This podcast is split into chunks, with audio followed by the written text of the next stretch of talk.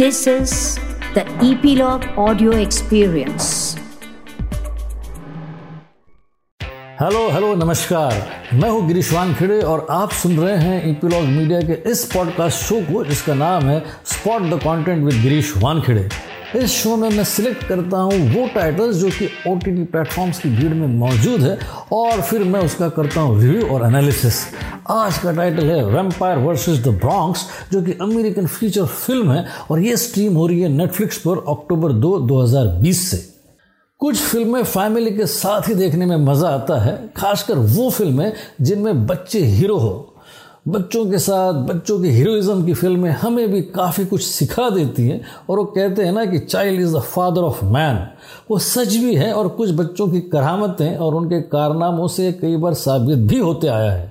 भारतीय फ़िल्मों में भी जैसे स्टैनली का डिब्बा या चिल्लर पार्टी या हाल ही में जी फाइव पर रिलीज़ हुई अटकन चटकन में बच्चों और उनके दोस्तों के गैंग्स के किस्से दिखाई देते हैं। और ठीक वैसे ही वेस्टर्न फ़िल्मों में भी पीटर पैन या स्पाई किड्स में यही बात नज़र आती है।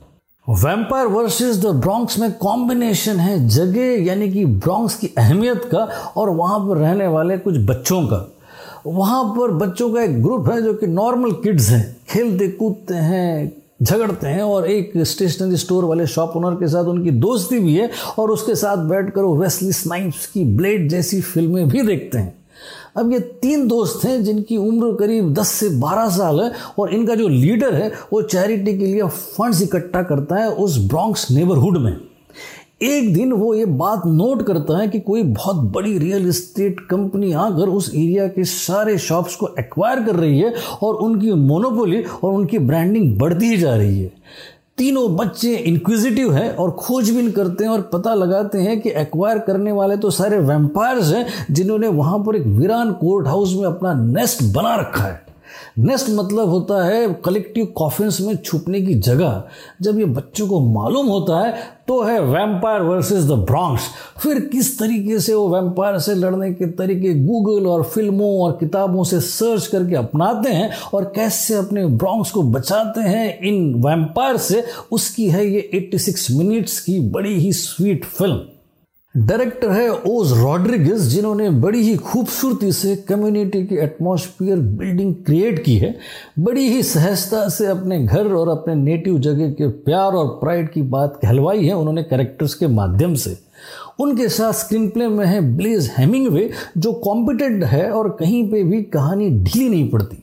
एक्ट्रेस में है Jaden Michael Gerald W Jones Gregory Diaz और सारा गैडन और म्यूज़िक में है विल ब्लेयर और ब्रुक ब्लेयर जो कि फ़िल्म का टेंपो और रिदम को बरकरार रखने में सक्षम है। सिनेमाटोग्राफी है ब्लैक मैक्लियोर की, जो कि कैपेबल है ब्रॉन्क्स को बड़े ही इम्पैक्टफुल तरीके से अपने कलर्स में समेटने के।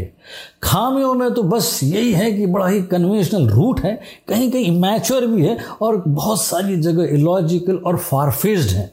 लेकिन टोटालिटी में अगर देखा जाए तो एक बहुत ही हेल्दी एंटरटेनर है और बड़ा ही प्यारा प्रयास है। थ्री एंड हाफ़ स्टार्स तो ये थी आज की फ़िल्म। जाने से पहले आपको याद दिला दूँ कि सब्सक्राइब करना ना भूले इपीलॉग मीडिया के इस शो को और सुनते रहिए इसे आपके फेवरेट पॉडकास्ट ऐप्स पर, जैसे कि गाना डॉट कॉम या स्पॉटिफाई या एप्पल पॉडकास्ट या गूगल पॉडकास्ट पर। अगले पॉडकास्ट में फिर मुलाकात होगी। तब तक के लिए एंजॉय पॉडकास्टिंग